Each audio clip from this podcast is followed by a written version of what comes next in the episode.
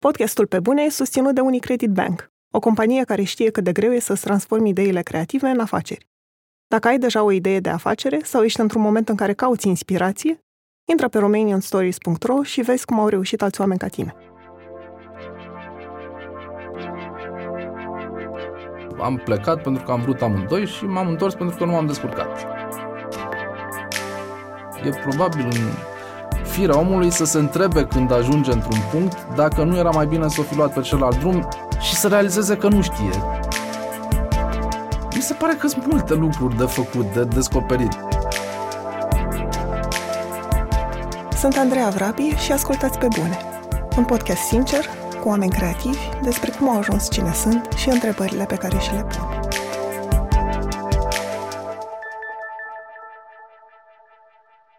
În acest episod stau de vorbă cu Alex Tocilescu, scriitor, muzician amator, președinte de blog, copywriter și supusul, pentru că așa cum scrie despre ele pe Facebook nu pot spune stăpânul, a trei pisici.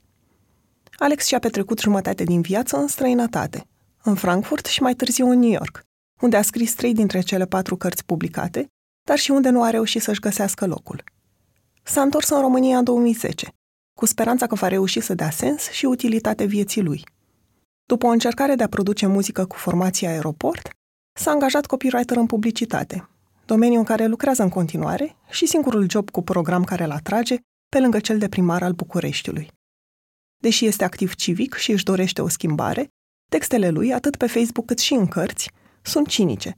Pentru că, spune Alex, în România ai nevoie de cinism ca să fii luat în serios, dar și ca să faci față realității pe care o trăiești.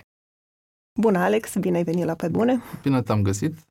Tatăl tău a fost un regizor cunoscut de teatru, Alexandru Tocilescu. Înainte de toate, știu că ești la a patra generație cu același nume. De ce crezi că ți-a dat numele asta și ție?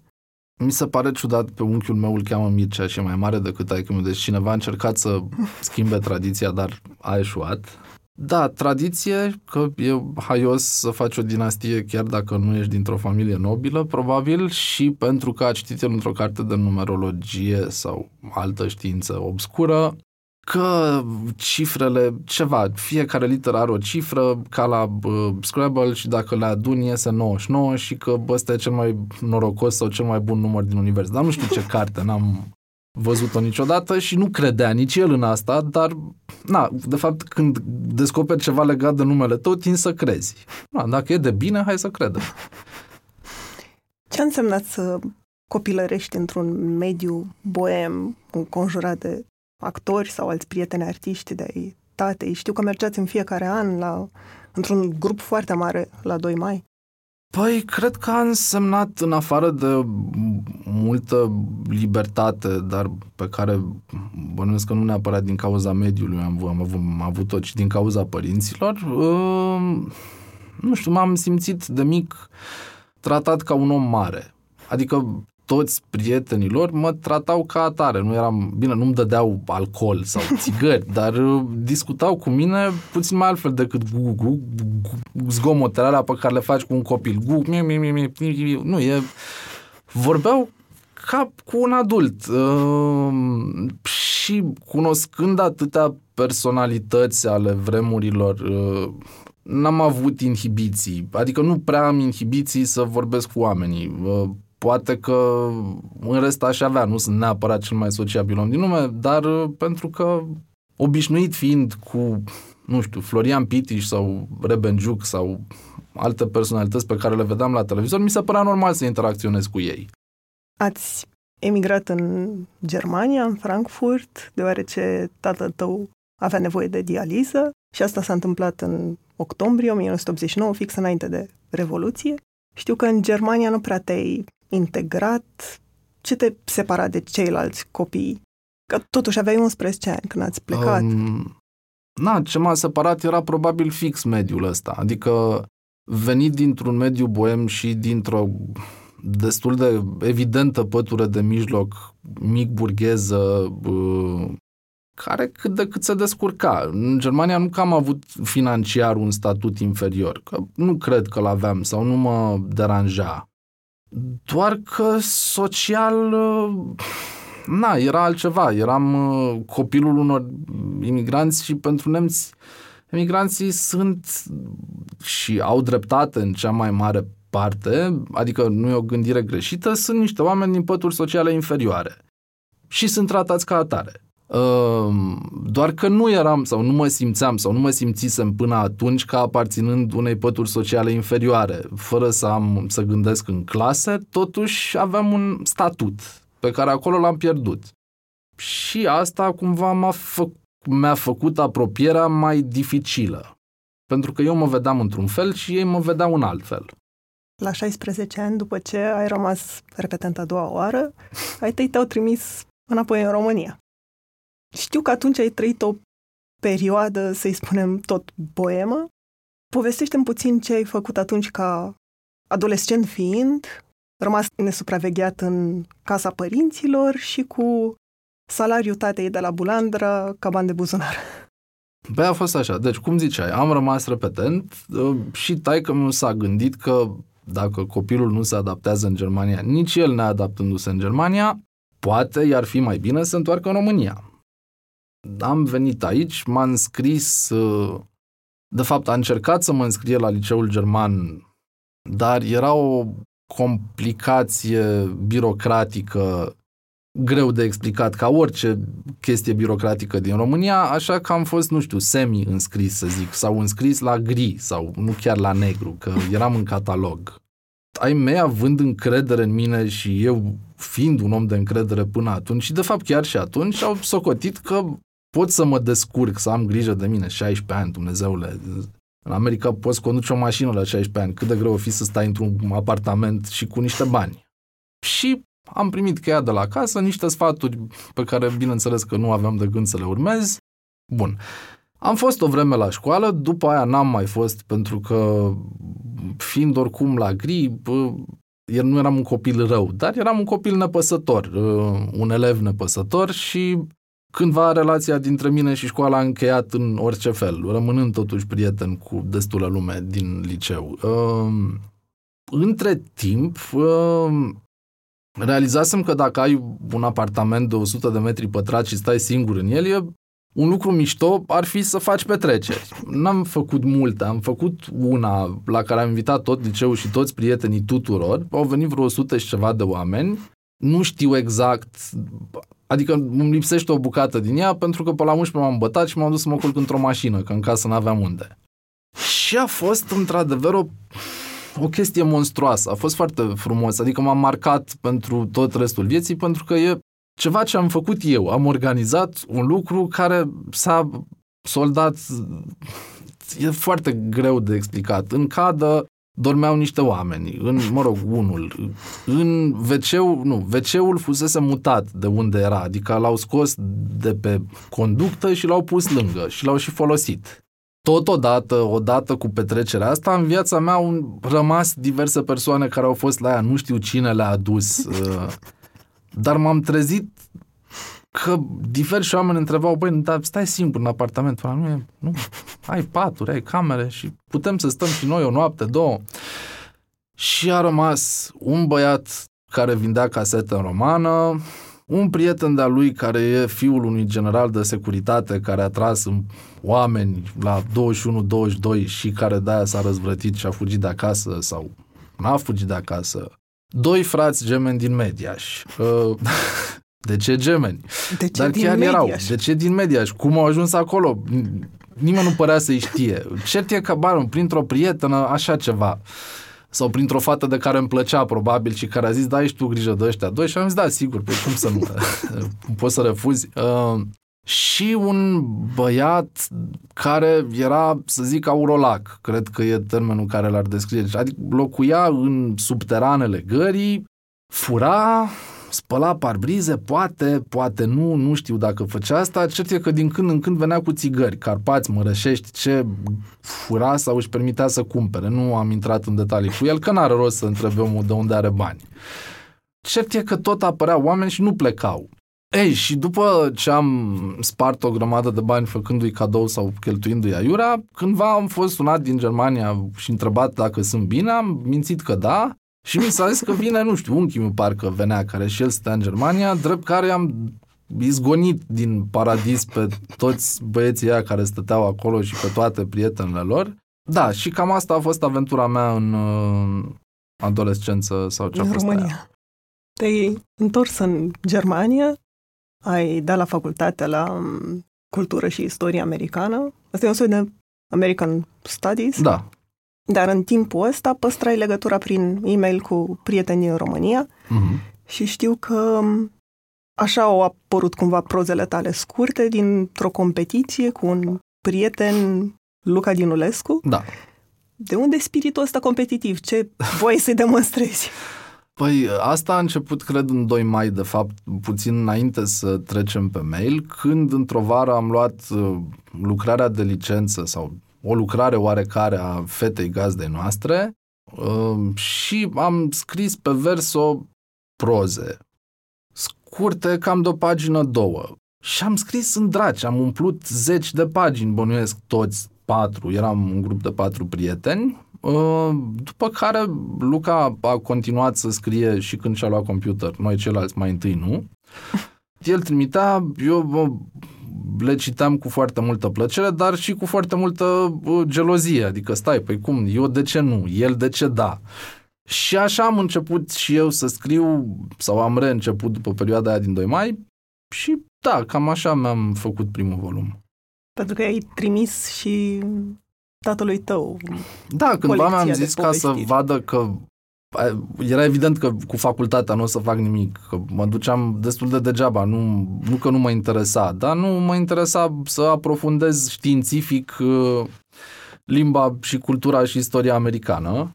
Și mi-am zis, na, să vad omul ce fac, că uite, că nu pierd vremea chiar în ultimul hal, deci evident că asta făceam. I l-am dat, el i l-a dat uh, Denisei Comănescu, care era pe vremea aia la Polirom, ea l-a dat mai departe lui Lucian Dan Teodorovici, care era și e uh, cel care coordonează colecția Egoproza și el mi-a zis, hai să le publicăm că sunt mișto. Și așa a apărut Eu etal Da, în 2005. da. Crezi că m, simțeai nevoia cumva să-i arăți tatei că m, Pașchia nu sare departe de trunchi și că ai și tu un spirit artistic? Evident.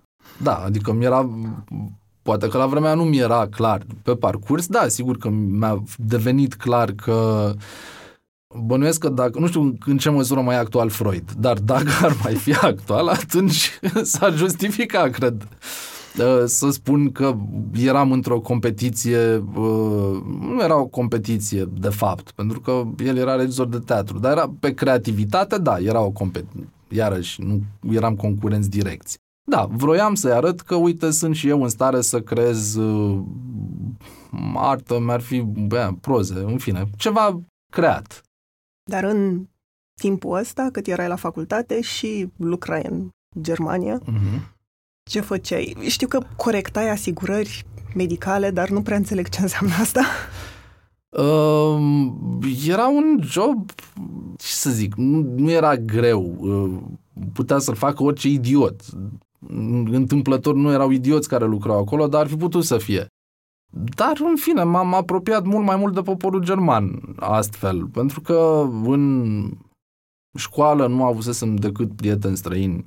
În facultate nu avusesem prieteni că mă proaspăt căsătorisem și deci ce-mi păsa mie de cretinii ailalți, plus că la istorie erau numai tocilare, adică n-aveai ce să vorbesc. Eu n-aveam ce să vorbesc cu ei, că nu știam ce știu ei. Și aici erau studenți, dar și angajați mai vechi, uh, o lume destul de amestecată din diverse zone ale Germaniei, așa, o societate mixtă în care mi-a fost foarte ușor să mă integrez. Uh, Toți eram conștienți de semi-importanța muncii noastre, adică nu credea nimeni că face nu se amăgea ceva... nimeni. Nu, nu e... Acum fac publicitate, știi? Acum, na, publicitarii încearcă să-și explice că ceea ce fac ar fi important. Acolo nu, erai verificator de asigurări. Asta e. Dar a fost plăcut și era destul de bine plătit pentru un student.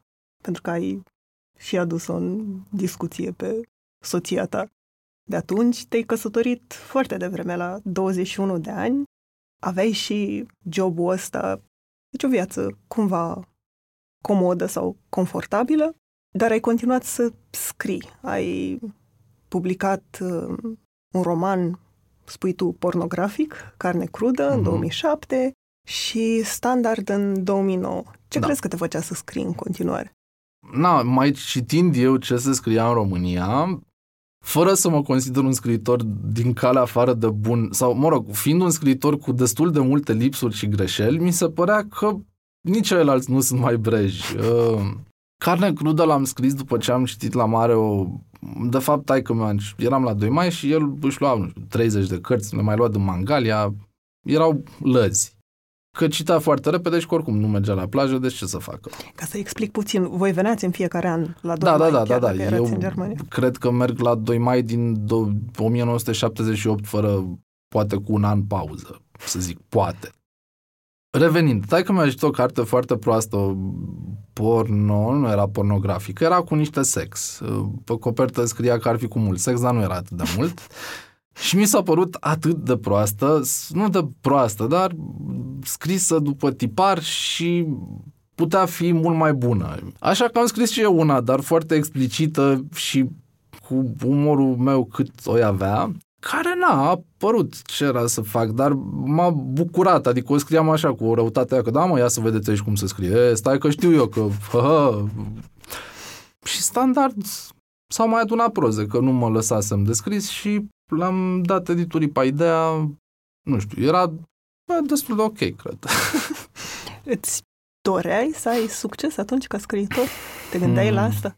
Da, da, cam doream să am, dar nu, adică nu mi-e prea clar nici acum ce înseamnă să ai succes ca scriitor. Deși, ok, asta, uh, uh, cartea nouă Imperiul Pisicilor s-a vândut bine, ceea ce nu înseamnă că sunt eu un scriitor bun, ci doar că am mai auzit lumea de mine între timp de pe Facebook, probabil, și că, na, că am niște pisici și uh, le pozez și postez despre ele. Eram curios ce crede lumea, pentru că știu că în principiu feedback-ul direct o să fie destul de bun, că Na, prieteni, prietenii nu o să zică, bă, nu, e o prostie, scuze, n-ai niciun farmec, n-ai niciun haz, că după aia te gândești că stai, vorbești despre mine sau despre carte și tinzi să te iei foarte în serios și să nu mai fii prieten cu ei, ceea ce ar fi o aberație. Dar evident că și acum mă gândesc că dacă cineva nu-mi zice ceva despre carte, înseamnă că nu i-a plăcut. Iarăși, nu mă iau atât de în serios. Adică, na, ok, poate cuiva nu i-a plăcut, dar da, urmăream ce se scrie um, și acum o fac, evident, adică hai să nu mințim. Întorcându-ne în Germania, după ce ai terminat facultatea, la 31 de ani, Mm-hmm. soția ta a primit un job în Statele Unite, în New York, la Columbia University și v-ați mutat amândoi acolo, dar iar a urmat o perioadă în care nu-ți prea găseai loc. Aveai în minte vreun vis american să faci ceva anume în New York? Uh, nu, adică eu când am ajuns acolo am realizat că e probabil cel mai mișto, dar cuvântul ăsta mișto îl descrie foarte bine, loc din lume. Adică nu cel mai frumos, nu cel mai bun, nu cel mai plăcut de trăit, dar per total e locul ăla în care ar trebui să... E centrul pământului, e buricul universului, e altceva, adică într-adevăr, știu americanii că atunci când cânti If you'll make it there, you'll make it everywhere, da, cam așa e. Dacă reuși la New York, nu prea mai ai cum să dai kicks după aia la San Francisco. Da, probabil că o să regret pe undeva tot restul vieții că nu mai sunt acolo, nu că n-am rămas acolo. Uh, dar n-aveam un plan. Eram M-am dus pentru că fosta mea nevasta a primit un job, pentru că îi se potrivea, pentru că asta vrea să facă și nu aveam, n-aveam o, un contraplan. Mă gândeam, na, e, unul dintre noi are un plan, hai să-l urmăm pe ăla cât timp n-am altul, e stupid să zic nu, mai ales că de ce aș fi zis nu, îmi plăcea orașul, dar nu știam ce să fac acolo și nici n-am aflat ce aș putea să fac acolo. Adică uh, mi se părea că toți oamenii care făceau ceva acolo o făceau foarte bine, al dracului de bine. Și că ce știam eu să fac era la un nivel așa, mai mediocru, să zic. Adică, na, știu să cânt la chitară niște acorduri, dar știu să cânt la chitară suficiente acorduri încât să fac parte dintr-o trupă din New York? Nu. Și nu, cred că de fapt încolțise probabil în mine de multă vreme gândul să mă întorc în România fix pentru că situația pe care aș fi avut-o aici și datorită numelui tatălui meu pe care îl port și eu e mai bună, de ce să ne mințim? Și na, zicându-mi așa că aș avea de ales între a face nu știu ce la New York, probabil a traduce acte, că eu asta mă gândeam că aș putea să fac și da, aș fi putut să fac. Și a venit în România unde cât de cât mi-a părut, mi-a părut să trei cărți și deci scriitor, ia, scriitorul Tocilescu, știe altceva decât traducătorul de hârțoage Tocilescu. Vedeam aici mai multe oportunități. Și așa a și fost, de fapt.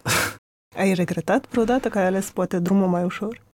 Și eu mi-am zis și îmi zic în continuare că a fost drumul mai ușor, dar pe de altă parte m-am despărțit de soția mea cu care mă înțelegeam destul de bine, adică emoțional, dar nu, nu, nu am cum să regret. Dar atunci când ai venit, știai că va fi definitiv? Nu, adică speram, poate, adică speram să meargă atât de bine aici încât să aibă rost să rămân. Sau să găsesc ceva de făcut care să îmi uh, umple viața să și să-i dea un sens, cât de cât. Adică știam și nu știam, vroiam și nu vroiam, uh, dar am foarte sictilit acolo, nu sictilit. Mă simțeam inutil. Eram partenerul nu care câștigă mai puțin într-o căsnicie, ci care nu câștigă deloc și care nici nu dă impresia că ar vrea să facă ceva ca să câștige ceva. Adică era groaznic când ea venea acasă și zicea și ce ai mai făcut și ce ai făcut azi. Și mă crispam și ziceam, na, și nu, ea nu punea întrebarea cu răutate, o punea cu curiozitate, doar că nu aveam niciun răspuns. Hei, n-am făcut nimic azi, nu... Uh, iarăși, era problema mea, adică eu trebuia să-mi găsesc utilitatea, nu ea trebuia să-mi dea mie o utilitate. Uh, și nu era vina ei că am plecat în America și nu era vina nimănui, de fapt. Uh, am plecat pentru că am vrut amândoi și m-am întors pentru că nu m-am descurcat. O iubesc pe Simona Ionescu pentru că are ochii mari și verzi. O iubesc pe Simona Ionescu, poți să o întrebi dacă nu mă crezi. Când te-ai întors, ai fost implicat într-un proiect muzical, Aeroport. Mm-hmm. Primul rând, cum a apărut Aeroport și ce s-a întâmplat? Pentru că ați avut o piesă hit, Simona Ionescu, care a fost pe locul întâi la Radio Guerilla, încă câteva piese într-un fel și de asta m-am întors. Uh, pentru că eu stăteam, adică cam asta făceam în York. Am minț, mi-am mințit când am zis că nu făceam nimic. Aveam o chitară sau două și zdrângăneam la ele și compuneam și scriam și texte. Dar erau în română toate chestiile astea. Și cândva mi-am zis, bine, e stupid să crezi că poți să devii cântăreț, dar în fine, totuși asta credeam. Mi-am zis, bă, la câtă muzică meh se face în România, hai să încerc și eu. Uh, da, e, pare să fie că am venit ca, un, ca străinul ăla care vine să cucerească, că bă, v-am văzut, sunteți proști, hai că vă iau eu țara și vă mă descurc. Uh, nu e așa, e pentru că am eu exagerat de multă încredere în mine, adică nu disprețuiesc alți oameni, ci doar mă cred mai deștept decât sunt. Ceea ce știu. Uh, dar era piesa asta Simona Ionescu pe care am scris-o așa, na, e Simona Ionescu că e un nume ușor de cântat, nu e cineva anume și eram destul de sigur că ar prinde, adică na, eu nu știu pe din afară toate piesele sau nu le mai țin minte, dar pe asta o țin minte, că era și catchy și un nume și destul de amuzantă și mi-am zis, băi, hai că hai să încerc cu muzica. În România avem eu câțiva prieteni care făcuseră ceva cu muzică, printre care numitul anterior Luca Dinulescu. Și am venit aici și am zis, bă, cum ar fi să ne facem o trupă? Că uite, am o piesă. I-am cântat piesa, a zis, bă, ce tare, da, ce tare, păcat că niciunul nu știe să cânte la nimic. adică eu cânt foarte prost la chitară, el credea că cântă mai bine la bas decât... Nu, că nu cântase niciodată la bas, dar în fine, credea că ar putea să cânte la bas, ceea ce într-un târziu a și reușit. Cât de cât. Iarăși supraapreciindu-ne îngrozitor. Adică n-ar fi trebuit probabil să dăm concerte, dar am dat vreo 17 și lumea a venit și pe bani, adică Uh, dar era funny. Uh, și ne-am zis, ok, am repetat o săptămână sau două sau cât am repetat, hai să dăm concert acum. E suficient. Absolut, țineam minte textele aproape.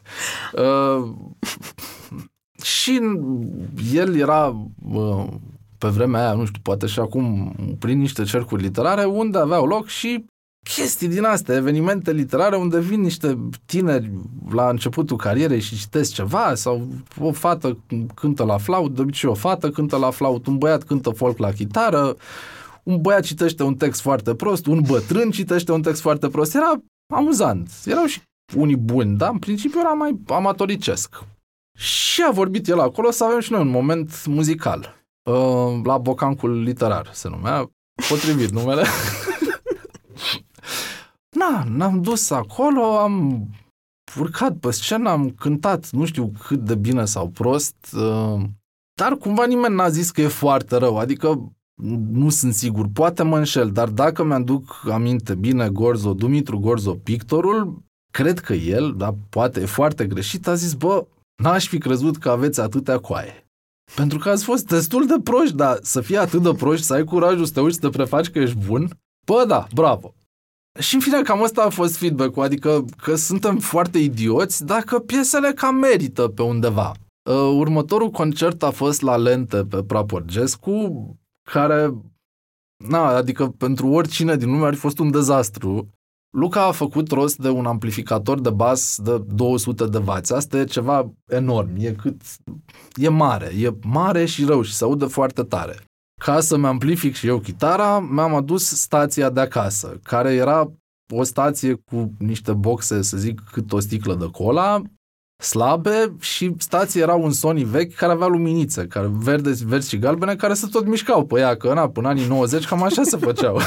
Luca tot avea o problemă că îl durea când cânta la bas până când cineva a zis, păi dacă n-ai fi, dacă amplificatorul n-ar fi într-o băltoacă, nu te-ai mai curentat. Ce simți tu acum? E curent electric. Și am mutat amplificatorul din băltoacă. Era, era foarte amuzant, adică era stupid, era ca un film prost. Nu știu, Flight of the Concords, dacă știi, un serial atât de proști eram, dar era haios. Da, cam asta a fost. Și a urmat așa o carieră în decădere, adică am dat un concert în vamă în vara aia și după aia am mai cântat și după aia am mai scos ceva piesă, vai, care nu știu de ce n-a prins, dar poate că nu era făcută să prindă și după aia chestia că nu eram șomeri în vremea aia, în principiu. Și când ești șomer și n-ai ce să faci, stai și cânti. Dar după aia ne-am găsit locuri de muncă serioase și nu mai mergea așa de simplu, că în loc să stai ca prostul pe o canapea cu o chitară, ești la muncă.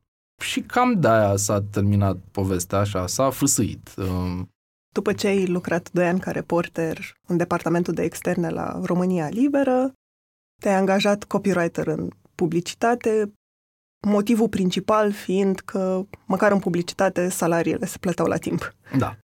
În continuare lucrezi în același domeniu și sunt curioasă dacă între timp ai descoperit o plăcere sau pasiune pentru publicitate sau dacă motivul e unul cât de pragmatic posibil, e un job care îți permite un stil confortabil de viață.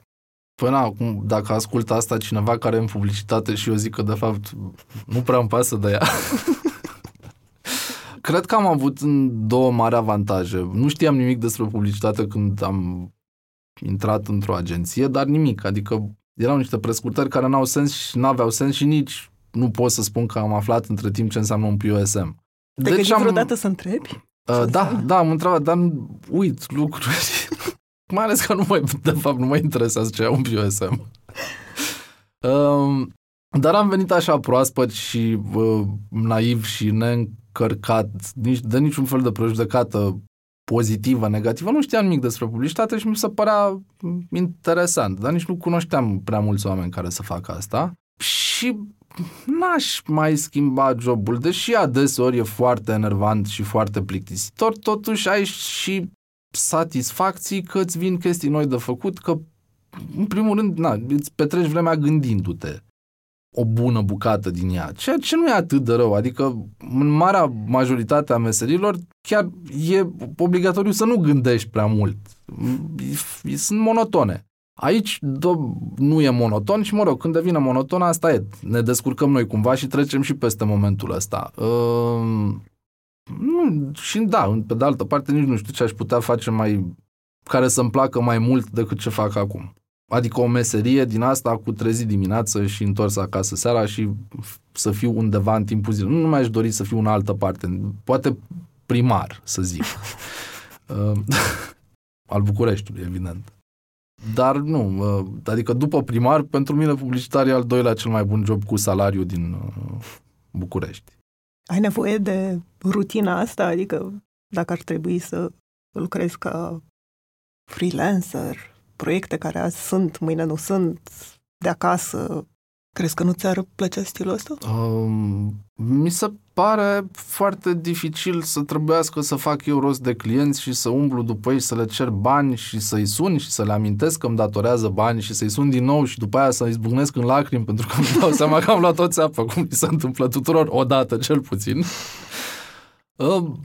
Uh, nu, adică nu mi-aș asuma responsabilitatea asta pentru mine în domeniul ăsta. Nu cred că m-aș descurca. Adică dacă aș avea de ales între a nu face nimic și a face ceva, probabil că n-aș face nimic.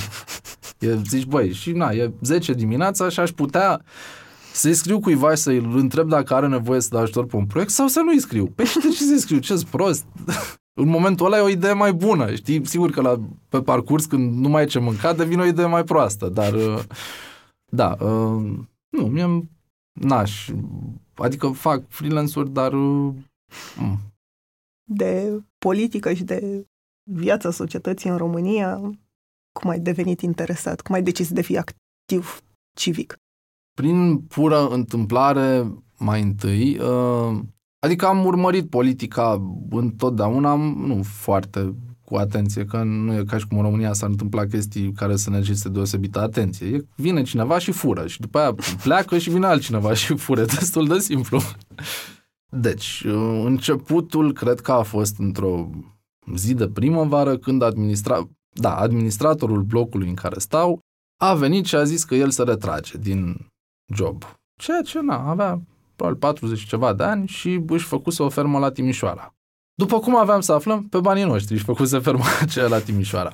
În cadrul unei ședințe tumultoase de bloc foarte caragialești, am fost ales președinte. și totodată manager, managerul unei datorii uriașe către toți furnizorii din lume, nu mai știu cât, dar mari. Dar, în fine, m-am implicat, mi-am cunoscut vecinii, am înțeles cum funcționează un bloc, mă rog, cât de cât am înțeles. Uh, și într-o zi stăteam eu așa și nu aveam altă treabă și mi-a intrat un SMS cu uh, factura de la Apa Nova pe nu știu ce lună, care crescuse foarte mult, de la 1100 cât era, cred, de obicei, la vreo 1400 și ceva. Și am zis, asta e puțin, dar ce s-a întâmplat? Eu, avem o pierdere de apă, Dumnezeule, ce se întâmplă? Nu, ei măriseră prețul și, na, cum e în București, mărești prețul atunci când uh, nu-l mărești tu ca apa nova. Îți trebuie aprobarea Consiliului Municipal al Consiliului General al Municipiului București. Și cum se face? Apa Nova se duce și zice, uite, vrem să mărim prețul cu 30%. Păi și propunerea aia pică foarte rău. Sunt 4 voturi pentru și 50 împotrivă, pentru că ei apără interesele bucureștenilor, nu?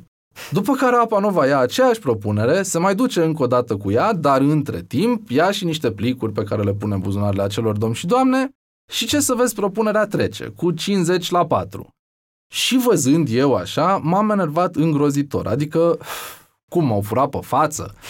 Că se știe că apa nu va da șpagă. E un referat de în care se scrie asta. Sunt oameni care au recunoscut că au dat, că alții că au luat. Și mi-am zis, bă, dar nu e ok, nu e corect. Ce pot să fac? Ce pot să fac e fie să intrăm și noi într-o, într-un proces colectiv împotriva Apa Nova, care nici nu există și nici nu ne-a întrebat nimeni și nici nu o să se întâmple niciodată că hai să fim serioși, fie să intru în Consiliul Municipal ca să fiu măcar un om cinstit acolo. Ideal ar fi să fi fost mai mulți. Uh, și m-am uitat eu așa împrejur la oferta politică. Era Nicu Șordan care nu știu dacă își formase deja un partid, dar nu mi era clar ce avea să se întâmple cu partidul ăla și nici lui nu era clar și tare mă tem că nici azi nu e. și uh, M10, partidul Monica Macovei, care na, e o persoană nu neapărat iubită de public, dar cel puțin mie mi-e simpatică și o respect în continuare, deși nu mai sunt acolo. Na, chiar am candidat la Consiliul General, adică n-am reușit să ajungem să candidăm pentru că nu am strâns cele 18.500 de semnături necesare. Da, am încercat chestia asta, n-a ținut și după aia mi-am dat seama că nu sunt, na, nu văd un viitor pentru M10. în plus, politica, chiar și la un nivel așa amatoricesc, îți consumă totuși un oarecare timp. O ședință, cel puțin una pe săptămână, la care e drăguț să te duci. Uh, am întrebat, am 6-8 ore pe săptămână ca să fac asta? Nu le am. Uh, Adică, da, probabil că da, le-aș avea dacă le-aș putea rupe de undeva, dar, na, mă gândesc că și de-aia nu e lumea în politică. că fix niște ore pe care le poți petrece mai plăcut. Nu în folosul comunității, pe de altă parte n-ai și ceva ce nu vezi, adică poți să faci lucruri în folosul comunității și să se întâmple ceva acum, azi. Poți să activezi într-un centru care învață pe copii de fav- din zone defavorizate să citească sau le aduci o bucurie în viață sau te duci și ești activist într-un centru de bătrâni. Poți face atâtea lucruri care îți dau și ție ceva imediat, adică vezi că schimbi viața cuiva și o vezi acum. Ori în politică nu doar că nu vezi asta, probabil că nici nu o să o schimbi.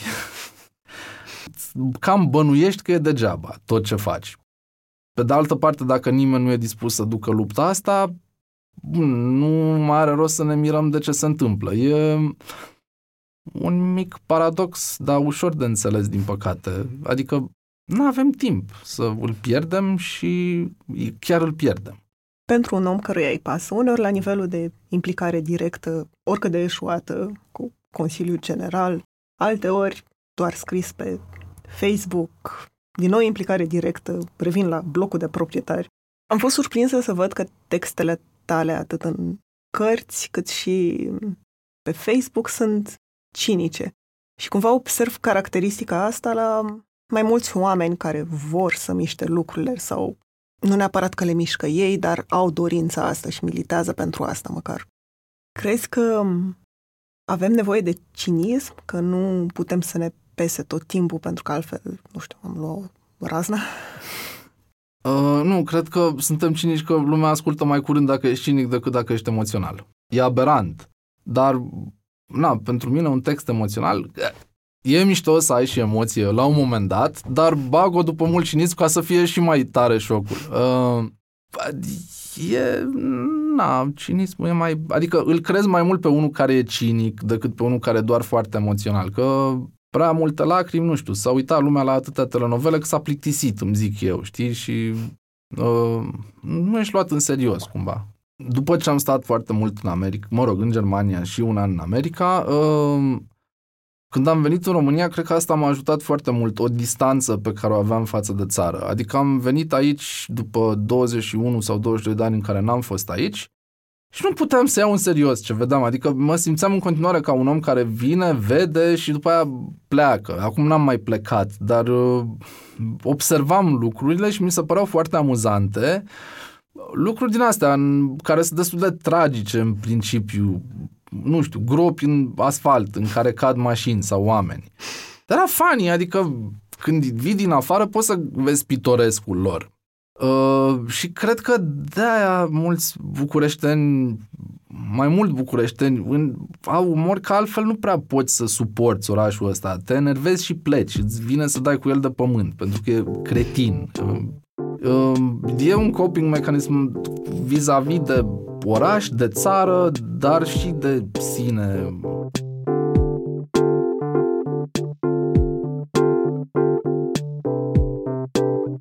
Podcastul Pe Bune e susținut de Unicredit Bank, banca minților creative. Acum 10 ani, Unicredit Bank a început să sprijine comunitatea creativă românească. Astăzi, continuă să ajute și inspire oamenii care vor să înceapă sau să consolideze o afacere creativă, de la studiouri de design de interior la cafenele artizanale. Intră pe romanianstories.ro și descoperă lecțiile de viață ale antreprenorilor români.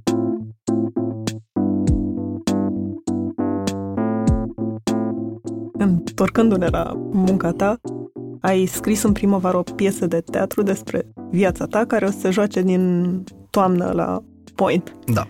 Cum a fost procesul de lucru la piesă diferit de cum scrii tu de obicei?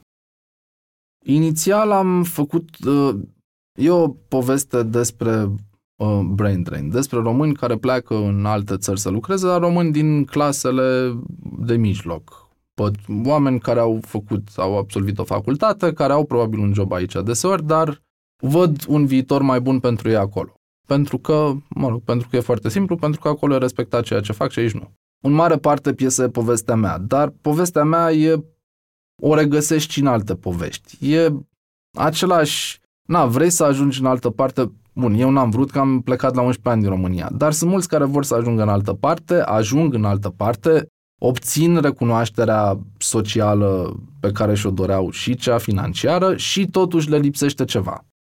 Uh, și e în principiu despre întrebarea asta, e clar că nu e bine niciun, că nu există o cale bună și o cale proastă, că nu, e probabil în firea omului să se întrebe când ajunge într-un punct dacă nu era mai bine să o fi luat pe celălalt drum și să realizeze că nu știe, că, că da și nu. Adică nu e un răspuns clar și în piesă nici nu încerc să am un răspuns clar pentru că nu l-am eu personal în viață. Nu știu ce era mai bine să fi făcut vreodată.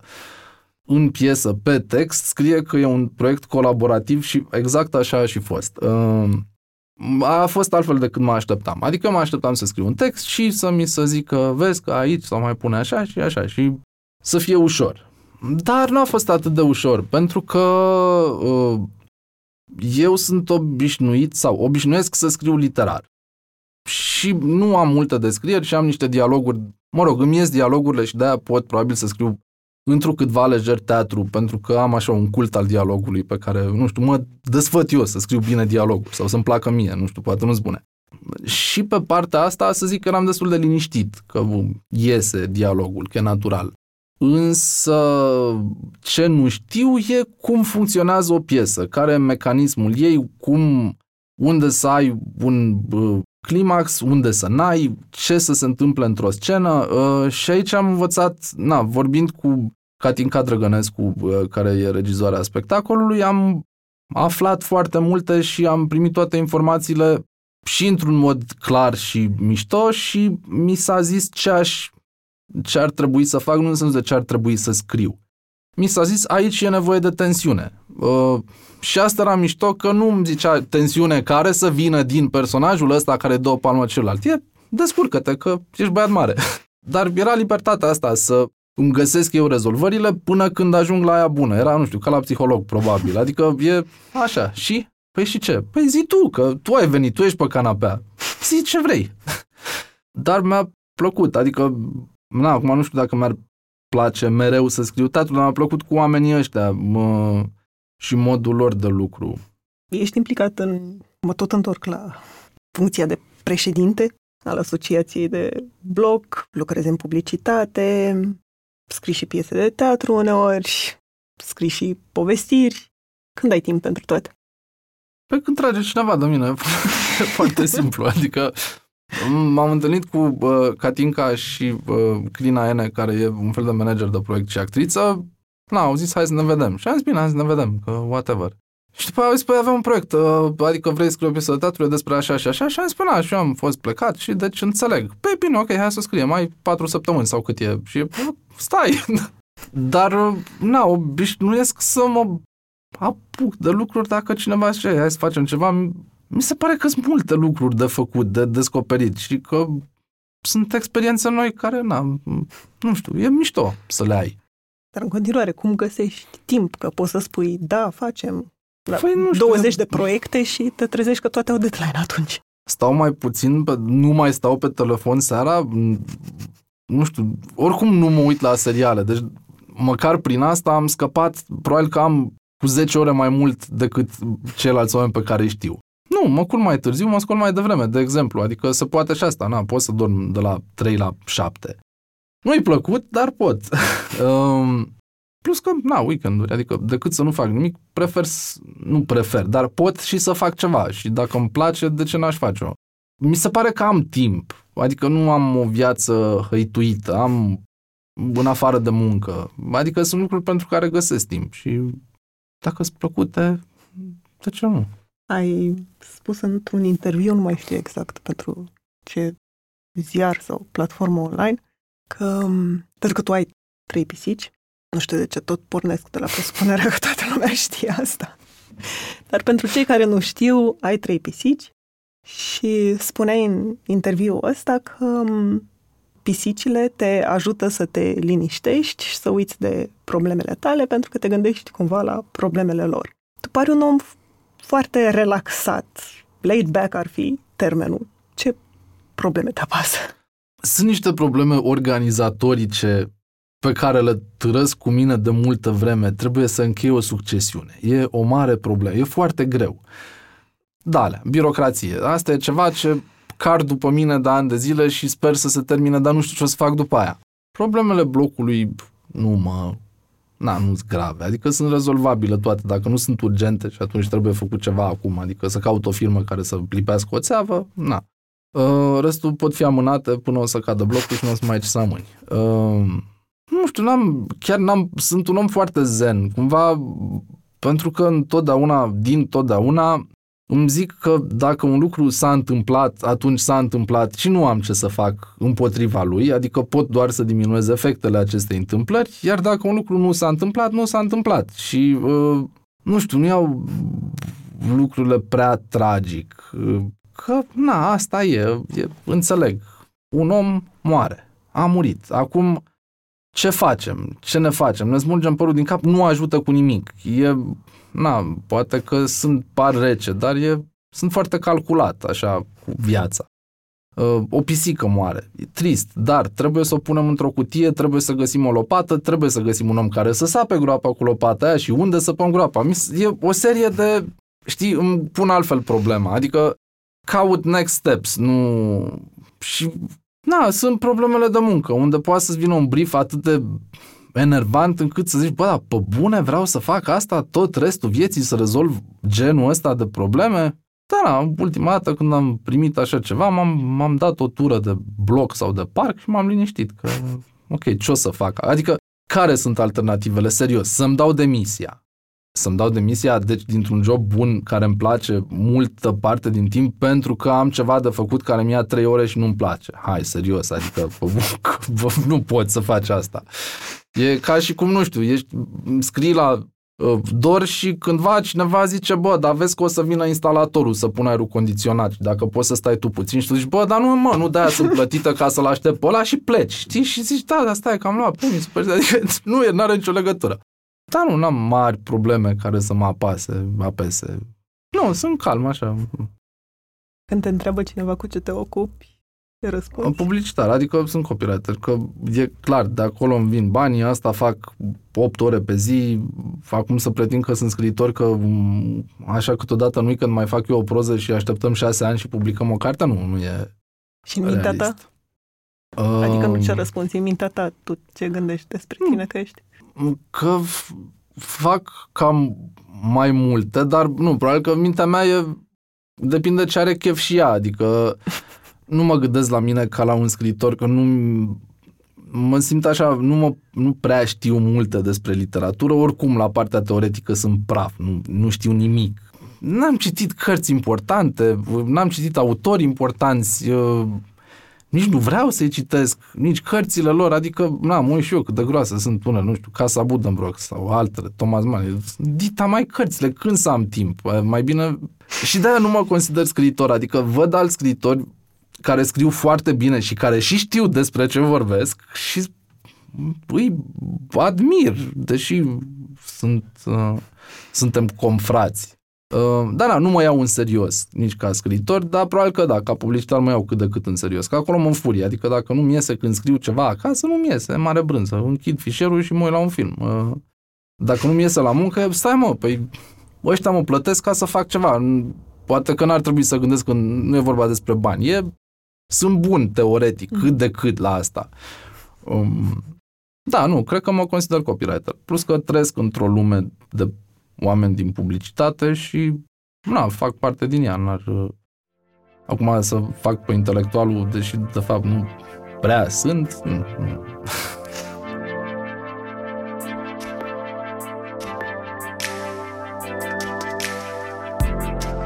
Mulțumesc că ne-ați ascultat!